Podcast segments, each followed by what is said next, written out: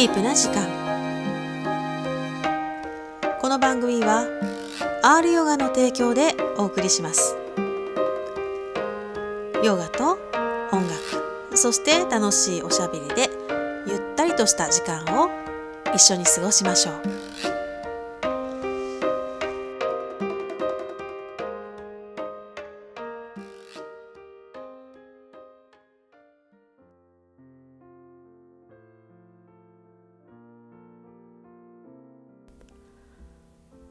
皆さんお元気ですか？リタです。リタもなんとかなんとかかんとか。元気でやっております。今日もね深夜の自宅スタジオからお届けします。今日はあの後ほどね、えー、インタビューというか橋本由香子ちゃんと藪野純ちゃんと、まあ、女子会ですね。女子会生中継みたいな。何て言うんでしょう。あのわちゃわちゃした回ですけども。あのなかなか3人が集まれるっていうのはないので貴重だなっていう感じで。うん。あの熱田神宮結構私お友達とお参りに行くことが多くてまああの熱田神宮の中でもいろんなスポットがありましてですね。そこを回るとスカッとね。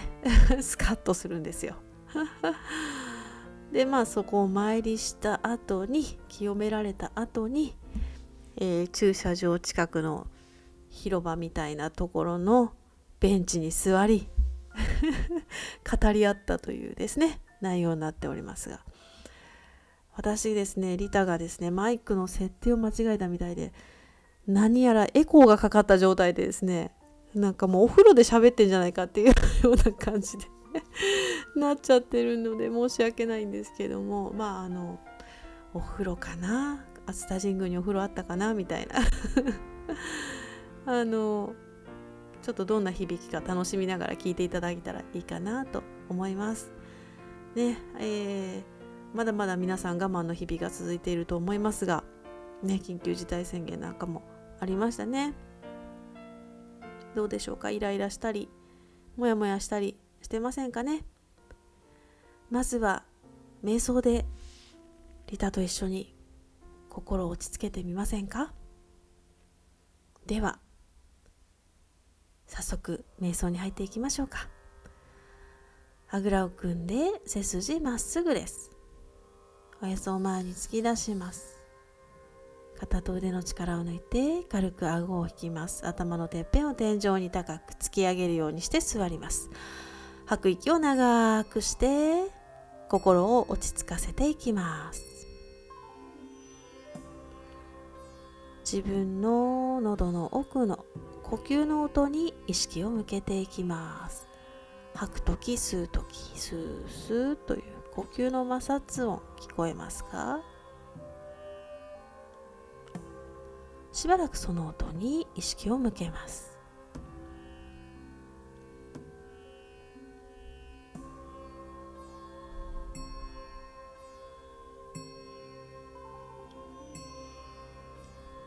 では今度は鼻先のあたりに注意を向けます。鼻から空気が出たり入ったりするのを観察します。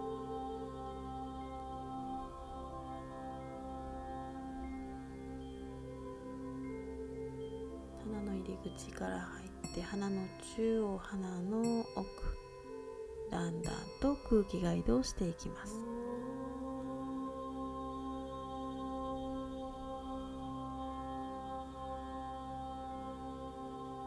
猫背になってしまわないように背筋はまっすぐを保ちます。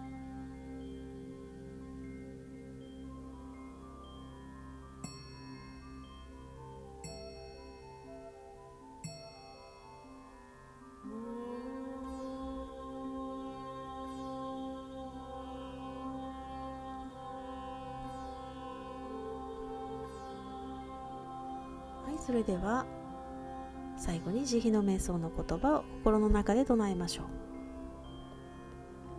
私が幸せでありますように。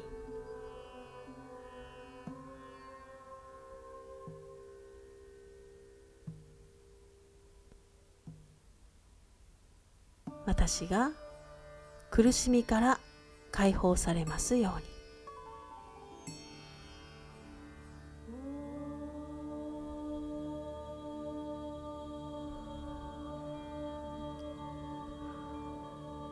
生きとし生けるものが幸せでありますように。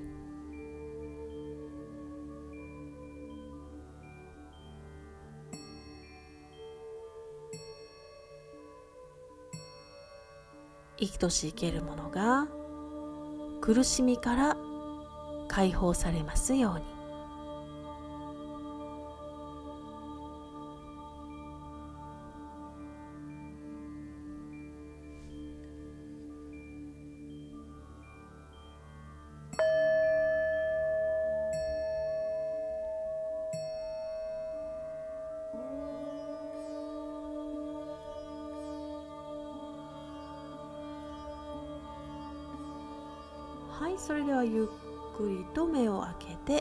前で合掌します。では瞑想はここまでです。ありがとうございました。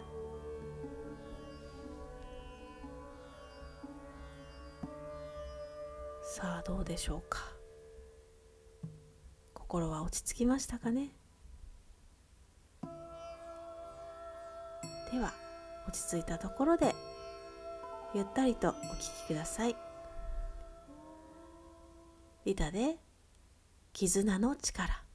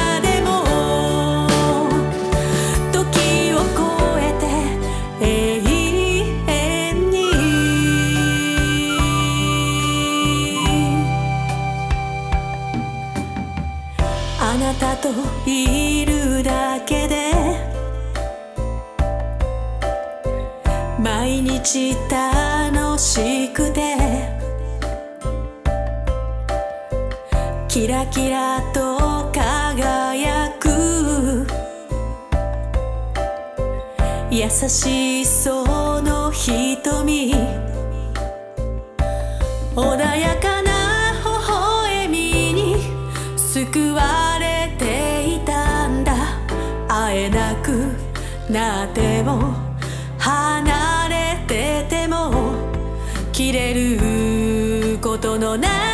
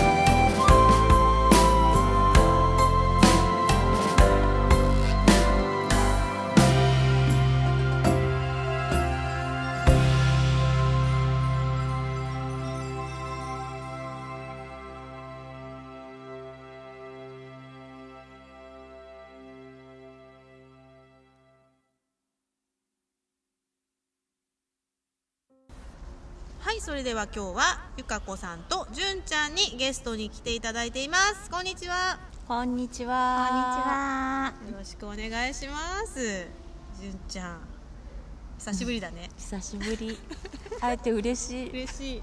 えっ、とねじゅんちゃんは、えー私の永遠の今のジャケットのね撮影をしてくださったというところで、覚えていらっしゃる方も多いと思うんですけどね。花冠をねかぶって撮影した時の。カメラマンさんです。そしてゆかちゃん。ね、はいゆかちゃんおなじみですね。こんにちは。最近どうですか？ね、最近も楽しくあの、うん。仕事したりとかプライベートもなんか息子たちのことをわちゃわちゃやりながら楽しんでます。おおいいですね。なんかいろいろね動きもあるみたいだし。ねねそう新しくこう教育イノベーションの WeDo というものを、うんうん。あの純ちゃんもね一緒にねうん。あの4人であの始めていますのでそちらの方もね、新しく公教育とか教育日本の公教育を、うん。こうグレードアップしていきたいっていう思いで活動をうんうん。始めました、へーそれってあれかな？あホームページ見たらわかるかな？そうです。WeDo ラボっていう形で、うん。うんえー検索していただくとうんホームページ出てきますので、ちょっと教育について関心がある方、うん。ぜひ見ていただきたいと思います、はい。じゃあそこら辺もまたあのフェイスブックとかでねあの、はい。アドレスシェアします。ということで今日は何語ろうねゆかちゃんそう。さっきのね、うん。カフェでね。手放しについてちょっと面白かったのでそれうんうん。今熱田神宮で喋ってるからねうちら。神宮で神聖なる話をしましょうか。ねえ手放しの話ね。うんうん、うんうん。まあ、何を手放したかっていうところだよねまず、うん。ね。私がカフェインを手放したあたりからかしら。そう。面白かったですよ。そうゆかちゃんがアイスコーヒーを飲む前で私はオレンジジュースを飲んでね、そうそう。えどれくらいやめてどれくらいなのみたいな話からもう3ヶ月以上経つのかな。ねねよくやめれたよねって話だよそうねカフェインコーヒー好きな人はねやめるのって結構大変なんじゃない、う。んって話をちょっとそうしてたんだよそうねめちゃくちゃ好きなんですよ私。めちゃくちゃ好きなの。めちゃくちゃ愛してるのには離れなきゃいけないこのクラス もうあの人とのズブズブの関係をですねもう一度清算したくてですね。だから、なんでなんだろう。あそうそう。で胃が痛くなったりすることを繰り返してたからもうさすがにいっぺんやめようと思ったら、うんやめた時の禁断症状がすごくて、うん。うんこれはまずいんではないかと私の私と彼の関係は、カフェインの関係は。相当まずい関係になっているのではないかと、彼なしでは生きられないみたいなうん。感じになっちゃってるのかな。私の依存みたいな。そうそう依存よ完全に。これはいけないと。うんで別れる決意をしたんだね。その時でもねやっぱ2週間ぐらい苦しかったね。会いたくて会いたくて。会いたくて。恋 恋しくなっちゃうんだね。恋しくなっちゃうの。でも会ってしまったらまたズルズルの関係に戻ってしまう。うん。依存してればしてるほど。そうそうその苦しみはあったね。ううん。でもねやっぱり1ヶ月ぐらいするとね習慣になるね。飲まないっていう。って言うよね、うん。21日の法則でいやあれね本当だなと思った、うん。うん。なくても大丈夫だわぐらいになって、うん。2ヶ月目ぐらいに1杯飲んだけど、うん。もうズルズルの関係にならなかったもん。やっぱり胃がもたれるわっていう。やっ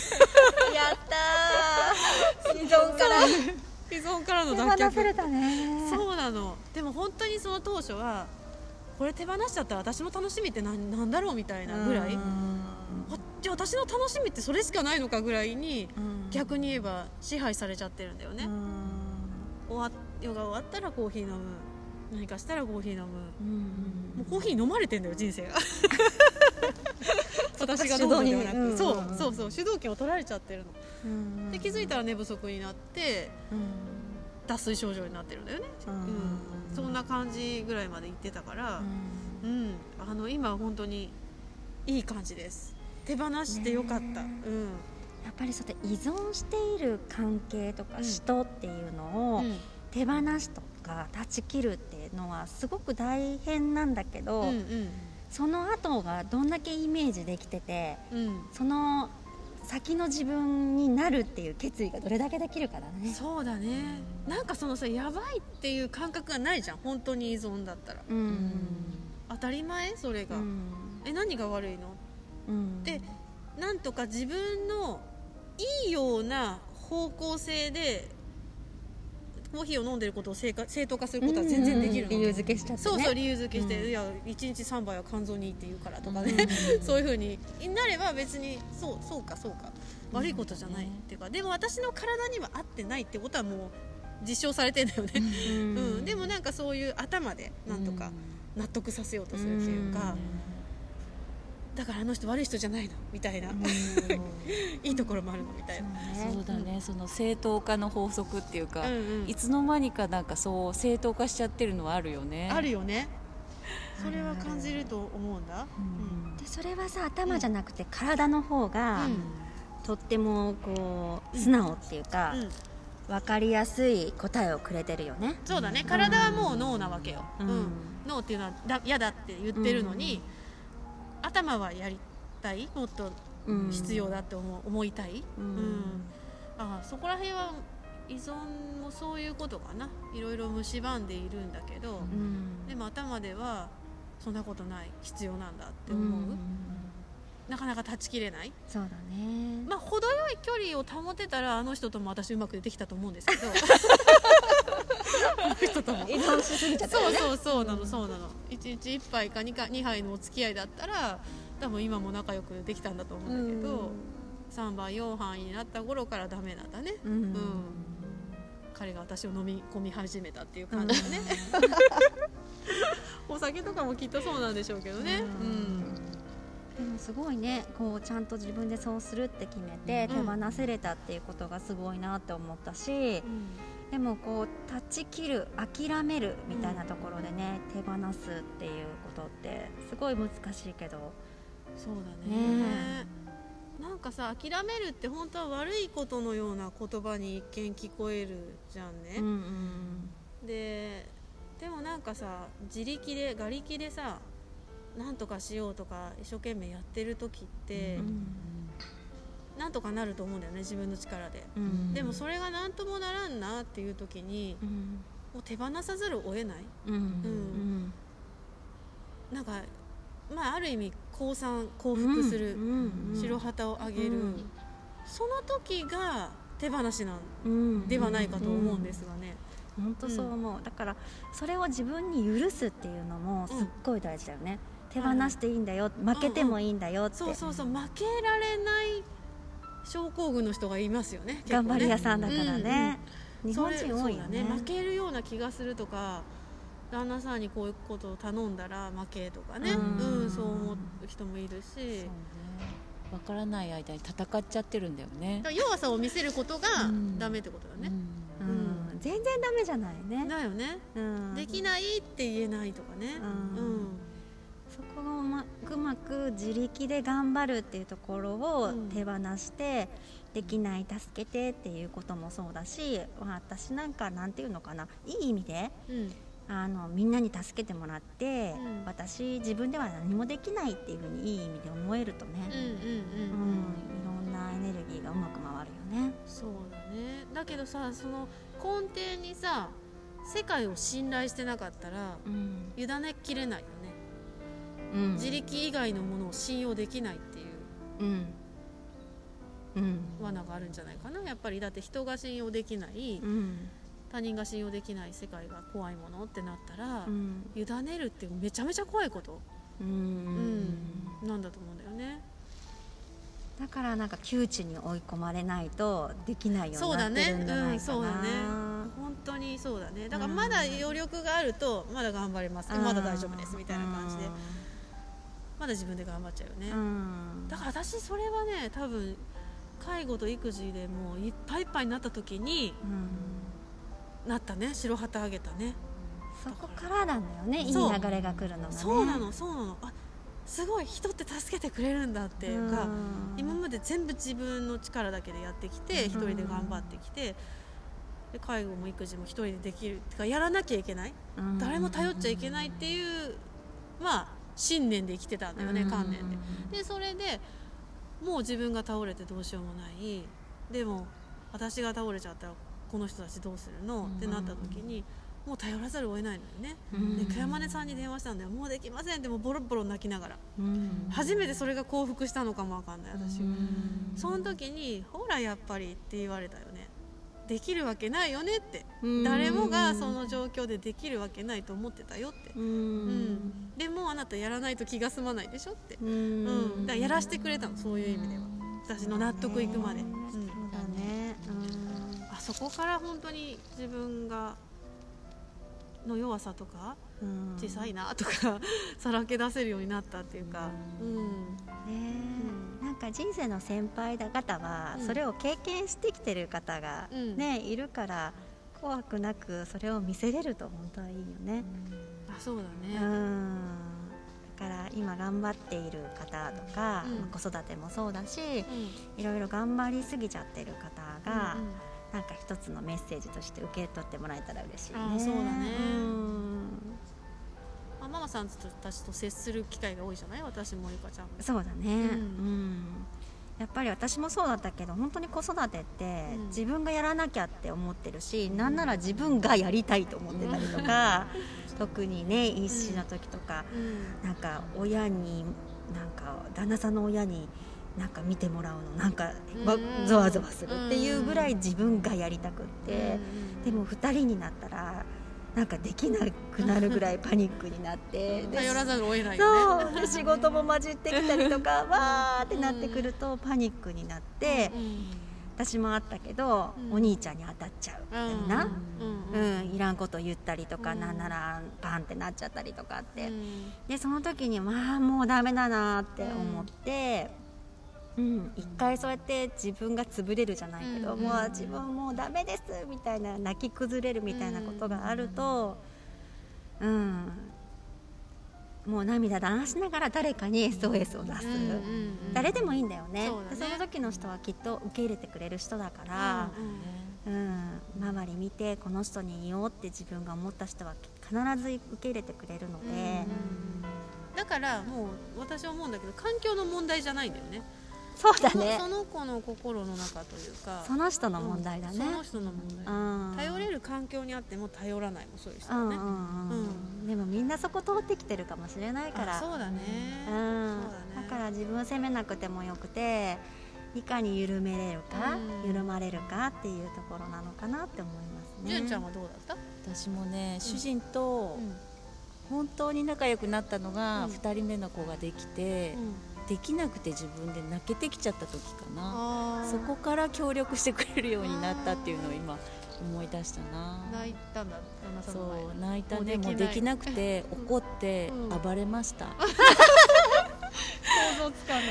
暴れた素敵素敵。うん。そこで初めて多分理解してくれたんだよねこんな大変なんだな思い詰めてるんだなっていうのそうそういうなん。かあからさまに、うん。あ大変だったねとかっていう欲しい言葉は表現されなかったけれども、手伝ってくれるっていうか、うん。寄り添う形ができてきたっていうか、うん。そういうのはあったよね。みんな通過してくる、うん。通過しなきゃいけないうん。そうだね。泣いて暴れればいいんだよね。悪いよねそう気だづいてもらえるようなね。うんうんうん。そういうなだからそういうところを隠しちゃうじゃん。いいいい人っていうかさ、なんかその完璧であろうとすると弱い自分とかをやっぱそこが大事なんだね、うん。うん。自己開示じゃないけど、うん。自分の弱いところも、認められたいから頑張っちゃうんだよねみんな。そうだね。超えたくなっちゃうんだよね、うん。自分のこと。を、認められたいか、うん。そうよね。うん。それが、うん、親としても完璧じゃなきゃとか、みんながすごい完璧にやれてるように感じるんだよね周りが、うん。周りよく見えるしよね。よく見えるよね。私あんなママみたいにできないみたいな。風にまた比較して落ち込むみたいな、うん。でも蓋を開けたらみんなできないんだよ。そうなんだよね。うん。人間そこそこみんなできない。みんなできない。そうだね。だから完璧であることを諦めるっていうのもそうだよね。うん、ポンコツ万歳って思えたらそうだね。一流みたいな。ねポンコツもいいとこだぞ本当に私、うん、そうだね。でもさ完璧な時ってポンコツの人がイラつくんだよね。そう。うだね。緩まってる人がね。うん、緩まってる人。やっぱ本当は本心は羨ましいっていう気持ちもあるんだと思うんだけど、うん。そんなんでいいの？みたいなうん。批判的な気持ちになったりもするよね、そう、うん、そこでもさバロメーターじゃない、あそうだうんね、自分がさゆる緩んでる人緩まってる人そんなんでいいのって思う人がうん。周りに見える時って、うん。あ自分ちょっと頑張りすぎちゃってるかなっていう、自分では気づかないからさ。う、ん。うん。でそういう人たちが快く見えるようになった時うに、ん。いいぞいいぞみたいな、うん。そうだね、そんな感じするな。だから今日のメッセージとしてはみんなうんポンコツだからみんなで緩まろうよ。ダメ？これ。いいわゆるくて。うん。いいいいよいいよ。そうポンコツを認める。自分を受け入れる。そうそうそう。で子供にもさ素でいいと思うんだよね。できないからさって言って。完璧な親見てたらまた子供が劣等感だよね。うんうん。そうだね自分が頑張ったら頑張る分子供に頑張らせちゃうんだよね。あそうだね。子供遊んどんの許せんよね多分ね。そう子供がふざけたりとか子供がさ、う遊び出したりするのにイライラしちゃうから一緒に遊べれるようなゆるさが自分も子供も幸せにするなってすごい感じるな。私子供に怒られるぐらいですかねふざけすぎってね。うんそれいいんだよ。いいんだよ。もっと怒られる それいいんだよ。そういう感じだとね。毎日がやっぱり楽しくて幸せでみんなさうん。自分も子供もママにも笑顔でいたいなって思ってると思うの、だからそれを素直に笑顔になれる環境にしたらいいからそれのキーワードは緩むこと。うん緩むこと。緩むことを自分に許可する。そうそうそうそうそう、うん。頑張らなくていいよっていうふうに許可すること、なんか頑張らないとやっぱりダメな感じになってるもんね。世の,、うん。世の中自体がまあそういう風に流れてきたし今まで。うん。でも緩ん緩んでしまったらっていうかその生き方をしたことがないから怖いっていうのもあるのかな、うん。そうだからさ私もさ頑張ってた時期もちろんあるんだけど、ん。緩んでるなと思う人のそばに行くのがいいかもしれない方法としては。ここういうのでもいいんだみたいな。こん。なのでもいいんだみたいな。そうそうそうそう。なんか最初イラつきながらもマジ？と思いながらも そういう人に寄っていくみたいな。そうするとポイントとかが自然に分かって、うんうんうん。自分がだんだん緩まっていくっていう。私はその方法だったな。あえっと思う人にあえて寄ってここるれでいいんだみたいなそういう意味でこの緩んだ3人は最強じゃないか？寄ってきてもらったら。あそうそう。全然全然。ウェルカムです。ウェルカムだね。ねうん。まあななんかいろいろさあの日々いろいろあったとしてもやっぱり根底にこう幸せを感じる力というか、ううんん。なんかそういうものがあるなって思うんだよね。今いろいろ時代がさいろいろ考えさせられることはいっぱいあるけど、うん。でもやっぱりなんかさ日々ちっちゃいことを楽しめてるよね。うん、うん。そうそうそう、うん。そういう自分が好きね案外ね、うん。なんかすっごい朝とかもうん。部屋ぐっちゃぐちゃで、うん。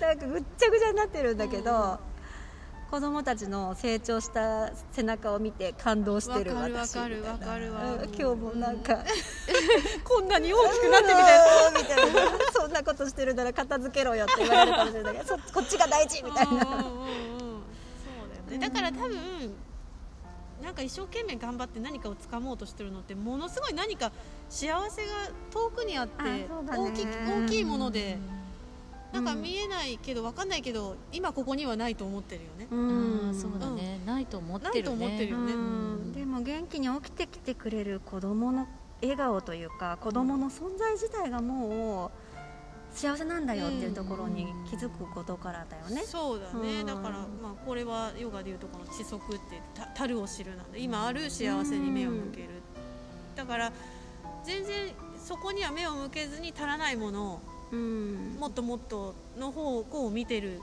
から幸せにはなれないよね、うんうんうん。永久に多分。うん。うん。そうだね。足元に実はあるんだけどポケットの中にあるんだけど、うん。それに気づかないのかな、うん、でもそれをなんていうの？今に戻していくことが大事でなんかそういうことをさ結局やってないアートとかさ私は瞑想だし、うんうんうん。そうだね、うんうんなんか。子供と遊ぶもそうなんだけどそうそうそう。今ここで行われとることじゃんそれは、うん。今ここにある幸せとか、自分を知って幸せとは何かっていうのを探るっていうことうんうんをうん。なんか根底としてはやってるね。そうね。なん。かどっか遠くにあるもんじゃなくて、うん。うん。今すぐにでも体感できる。うんそうだね。それをまあ忘れちゃうんだよね。子供はそれしかないじゃん。今しかないじゃん。そうなのよ。そうなのよ。それ作って何になるのってものを永遠に作っとるじゃん。うん、でも楽しいよね、うん、楽しい。それでいいよね。うん、なんでやっとるのの理由はないじゃん。なんか、ううん。んえ楽しいからやりたいからやっとんだけど。うん。みたいな感じ。そうそうそうそう。そういう自分に戻ってきたら素敵だよ素ね敵。うん、頭で考えちゃうからね大人になると。うん。損得とかさ、うんやって何になるんだみたいなさ ふと立ち止まり始めちゃったりして、うん。ねなんかそういう、うん、ことかな。手放しそうですね。うん、手放し。今日は手放しのお話でしたが、はい。まあ、手放しと委ねるのと降参するのと白旗と負けるは多分一緒で同意同音異義語ですかねこれ、ん 同じテリトリーだね異義語じゃない同じ同じ意味ですね、うん、同じテリトリーの仲間ですね。同じ でカテゴリーにカテゴリーですね。まあそこら辺が、まあ、体感としてというか、まあ、実感としてちょっとずつね、うんできてくるといいのかなっていう、そうですね。まあ、そればっかりやってきたなっていう感じもするかうな、ん。それが幸せの近道かもしれない、うんそうだね、うん頑張ることの先にないかもしれない。うん。って思ってる。頑張ることの先にあると思い込んでいるうん。幻想であってそれは、そこにはないよってことだうね、ん。頑張らないことへの先にあったりする、そうさ頑張らないを怠けという風だとまたちょっと違うんだよね楽しいことだったら自然に頑張っとるじゃん、うんそうだね。うん、自然にやっとるじゃん、そうだねそうだね、うん、いやいややるのとはまたちょっと違うから。いやいややってんだよねだから頑張いやいやうん、ねばならないと思ってやってるこうんあそうとだね。と、やりたいと思ってやってることだよね、うん。同じことやっててても全然違うもんね、うんうん。その動機が。そう、でうん。やりたいと思ってやることにはエネルギーが乗るから。そうだね、うん。そうだね。そうそうそう。そこら辺だからエネルギーがやっぱり湧いてくるじゃん、うん。本当にやりたかったら、うん。楽しいから。うん。でも無理くりやってるのは多分エネルギー切れを起こすよね。そうだね。枯渇するよね、うん。うん。いいですね。今日はいろいろ手放して断ち切ってそして 新しい方向へ、えー今ここへ戻って楽しく生きようという話でしたが、ね。また女子会女子トークお楽しみになさってください、はいということで今日はゆかこちゃんと、えー、じゅんちゃんにお越しいただきましたありがとうございましたありがとうございますありがとうございましたはい、ゆかちゃん、じゅんちゃん、ありがとうございました。いいね。まったりゆったりしてていいね。もうゆかちゃんもじゅんちゃんも癒し声だからね。降りただけだね、なんか芸人声はね。いいですねゆったり聞きましたでしょうかね。今日はあのふわっとしてそうで結構大事な話をしてましたよ。手放しの話ですね。最初まあカフェインを手放したという、まあ、例えから始まりましたけど手放すって大変だよね。手放さざるを得ないから手放す。手放そうと思ってもまた手放せないっていうまだね。うん。難しいところではありますけどね。でもなんか板はね結構決めると早いっていうか決めるとやるんですよね割と。あのあもうやめようって思うと。ただカフェインだけは結構長かったですよね。何回もやめてはやっぱり飲もうかな。一杯飲もうかな。っていう感じでまただんだんどんどん量が増えていくみたいな感じでね。うん。なので今回のカフェインとのお別れはなかなか大きなことだったんですけどでもねまたまあいろいろ手放してってるんだけどまあささやか人からしたらささやかなことなんだけどあの私にとっては大きい手放しっていうのがあって、まあ、カフェインもその一つですけどもう一つね私朝ドラを手放したんですよ。朝ドラを手放したって。もうあのリタさん忙しすぎてあのドラマを見るとかそういうのないんですよね。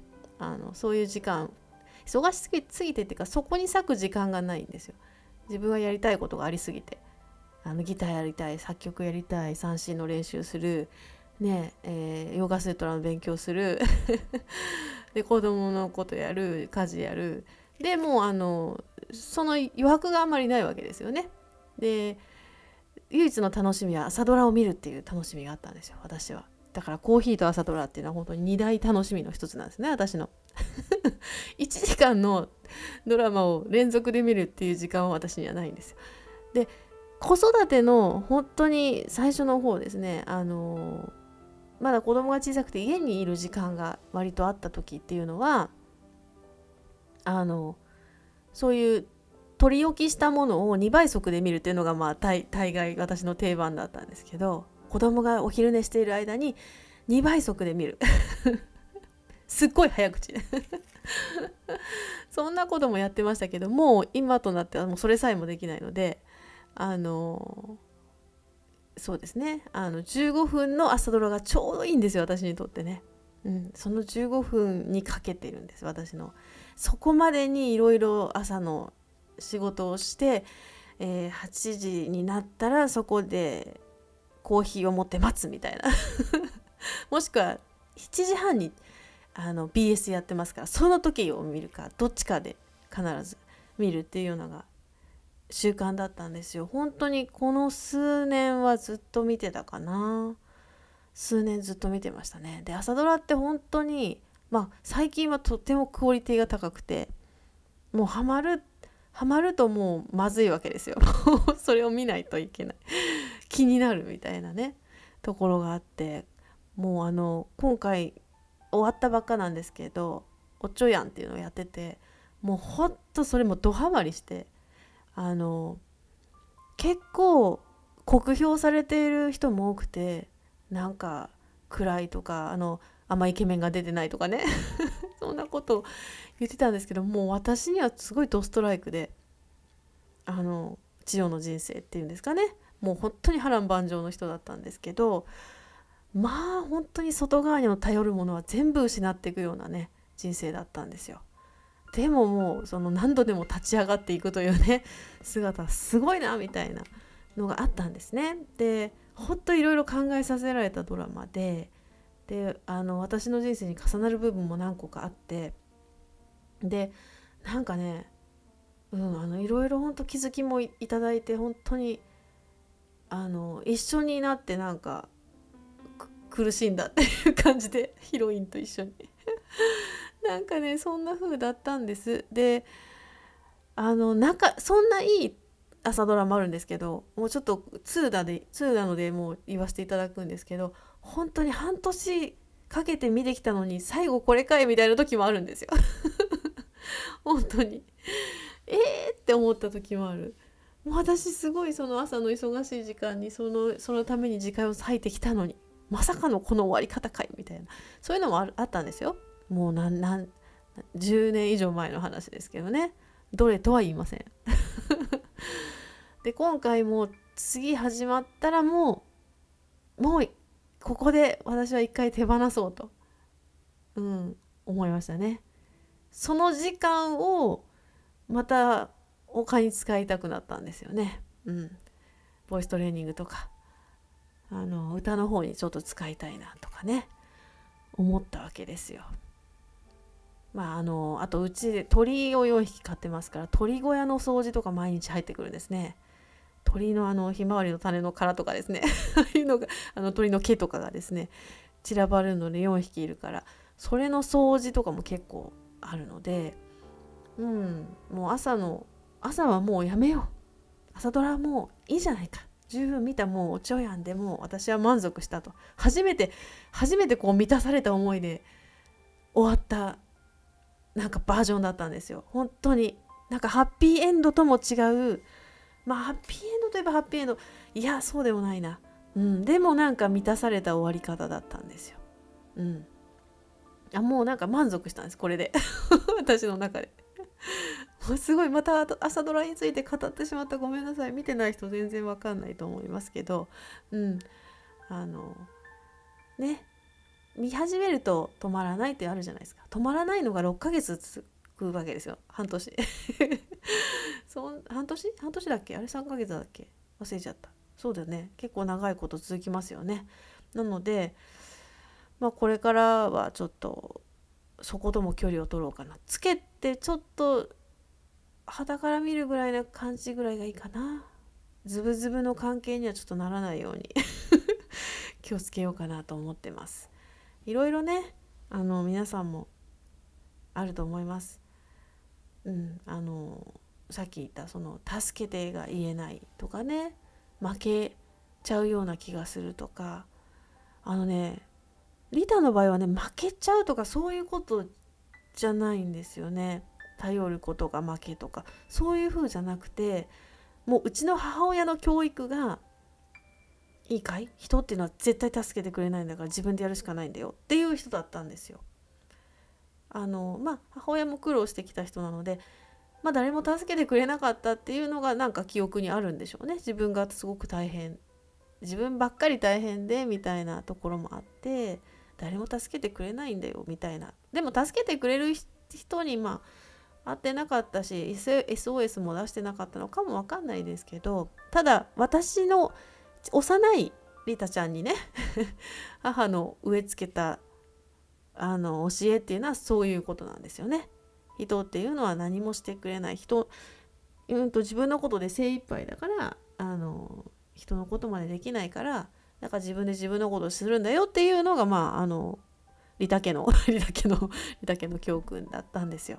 だからそれを信じてもう人に頼ってはいけないなっていうふうにそうだ何もしてくれないんだったなってよし自分でやんなきゃなっていうのがもうほんと当たり前当たり前それ以外の考えっていうのはあんまり浮かばない。っていう状態だったのでそこからのシフトですよね。ああできませんって言って優しく受け入れてくれるんだなっていう。そんなことがまあ許されなかったのでね。小さい頃というか、うん、当然頼らないような育て方を、まあ、してくれたのでね、まあ、母は良かれもちろん良かれと思ってしてくれたんでしょうけどね。うん、あのまあ自分でできてるうちはいいんですよキャキャパがまだあるうちは。でまあまあリタさんもですねあのキャパが広めなんですよね。とことんこう我慢するとかねあの耐えるっていう力はやっぱりそのちっちゃい時から母親が育ててるからあのキャパ広めなんですよただもう介護と育児が重なった時は私のキャパを超えましたね。はい。初めてのことが2つ重なったってことですもんね。うん。それはねちょっと無理でしたね。あの私のあの本当にヘナチョコぶりが。分かりましたね。でもそうやって負けるっていう経験が実は本当にスタートだったなっていう、うん、のはありますね。本当にその通りだと思います。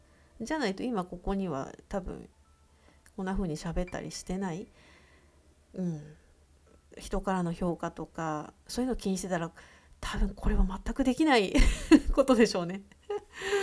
あのポッドキャストで配信するとかもちろんその歌を出すとかね、うん、それはもう酷評されますからね。バットボタン押されますからね。うん、それでもあの評価を気にせずやれるっていうのはやっぱり負けられるってことですかね。もう負け負けてます。あの下手です私。だけどあの愛している気持ちっていうのかな。歌を愛してたり三振が好きだったり。そういう気持ちってすごい大事にしてますよっていうことなんですよね。なんかちょっと、うん、自分が本当に人より優位に立ちたいとかそういうためにやっているわけではないので、うん、あのポッドキャストを聞いてねちょっとでも本当緩んでもらえたらいいなっていうのが私もゆかちゃんも同じように思ってます。緩んでなかった私たちが緩んだことによって楽になったからあのどうですかっていうことなんですよね。うん、でもやっぱりその緩むとか気づく時期があってそれぞれね。だから緩まろうよって言って緩まれるものでもないっていうのは重々承知の上でございます。私こそが全くそのそれに耳を貸さなかった人間ですからね。いやいやダメでしょう。まだ私頑張れますから大丈夫です。ぐらいな。大丈夫無理しないでねってよく声かけてくれるんです。ですよね当時。まあ本当に20代からそういう頑張り屋だったので。無理してない？なんかもう行き急いでないぐらいに言われるんですけど私はもうそんなピンとこないわけですよ。いや全然大丈夫です。で時々ぶっ倒れるみたいなね。うん、そんな繰り返しだったのであの振り返ればね本当にあもっと楽に生きれたんだろうなとも思うんですけどでもそこまで十分間違ったことをして追い詰められて降参してきたわけなのでまあ追い詰められなかったらこういうこともなかったわけで、うん、だからもし今ね苦しかったり辛かったりしている人はもしかしたらこれから本当に楽になる道の近くにいるんじゃないかなってもうすぐトンネルの出口なんじゃないかなって希望を持ってほしいなと思います。三田さんは本当にトンネルでもう出口ないんじゃないかなってずっともがいてた人間なんですけどでも必ず出口があるんだなって思います。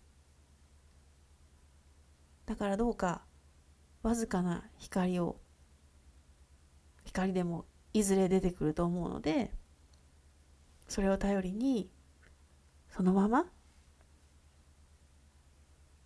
進んでほしいなって思います。あのそういう意味でそこは諦めないでほしいなと思いますね。でも自分で頑張って頑張って何かをつかむような生き方は諦めてもいいかな。うんと思いますね、うん、自分を信じるってことは絶対諦めないで。でも瓦礫で何かをつかみ取ろうっていうのは諦めていく。うん、なんかこれさ言葉のトリックみたいで難しいんだけど、うん、でも何かもっともっと大きなものに委ねていくような方向性ですね。そこを信じれるようになるにはやっぱり自分を信じていく。自分を好きになっていく愛していく。でもそれを愛していくためにはダメな自分を認めるっていうことも全部含まれますよね。うん、あのみんな完璧じゃないなっていうところをまずしてもらってもう本当にリタもね今回もねエコーが入ったような あの録音してますしね。それをそのままごめんなさいって使わざるを得ないっていうね。でもそれがねあのこういう風にしかできないっていうか、うん、間違いも全部自分で認めていくしかないし、うん、ダメだったらごめんなさいって言うしかないし、うん、それでいいんじゃないかなって思います。まあイラつく人もおるだろうけどね。本当にねあの家族とか本当イラついてると思いますけどね私みたいなこの。本当にママってバカだねみたいに。言われましたからねこの間ね。でしょうって。ねこの間ねパスタをこう袋を開けようとしてバッて開けたらなんかすでにもう下を開けてたみたいでちょっと前に。で開けた瞬間下からブワーってパスタが出て 床がもうパスタだらけになっててキャーとか言ってあのキッチンでさ騒いでたんですよ私が。そしたら子供が来て「ママ何それ?」とか言ってめっちゃ笑われたんですけど「愛取ったもん」とか言って。当にさママってさみたいな。ねほんとしっかりしてないんですよね。いつ開けたんだろう？みたいな。なんで開いとったんだろう？ね。そんなことの繰り返しです。さあ皆さんも自分を大いに認めながらですね。よく頑張ってるな私って褒めながらですね。うん。一筋の光をどこか見出して進んでいってほしいなと思います。本当に取り留めもない話になってしまいましたけど。なんか今日は喋りたくてね。そういう気分の時ってあるよね。そう。聞いてくれてありがとうございます。皆さんのおかげでこの番組続いています。そしてね出てくれているゲストさんのおかげで。いやもうゲストさんのおかげですよ。おかげだけで成り立ってますよ。もうリタなどリタの力など。このポッドキャストを上げるというこの行為と編集行為だけであってですね本当に大したことないんですけどもあのいやいいですね。やっぱ誰かと語り合っていってまたそれを感想を書いてきてくださるリスナーさんがいてですねあの感想とかもちろんそのちょっと音声がここら辺があのおなんだっけ音がバックミュージックが大く大きすぎますとかね。教えてくれたりとかね。もう本当にねそういう方のおかげで私もこうやって続けてこられております。皆さんへ皆様への感謝を忘れずにですね。そして皆様に有益な本当に幸せになるための本当に苦しみから解放されるためのそんなレイディオができると発音よかったね今。レイディオ。がねできるといいなと思っています。ということで今日もなんだかんだで50分超えありがとうございます。ここら辺までにしときましょうか。またね次回にどうかお楽しみになさってください。素敵なゲストと素敵なトークをお届けします。ということでまた。お会いできるのを楽しみにしています。リタでした。ありがとうございました。バイバーイ。元気でね。またね。砂場に隠したダイヤモンド。いつからだろう。なくしたんだと思い込んでた自分。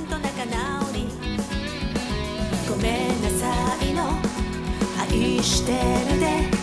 強く強く抱きしめ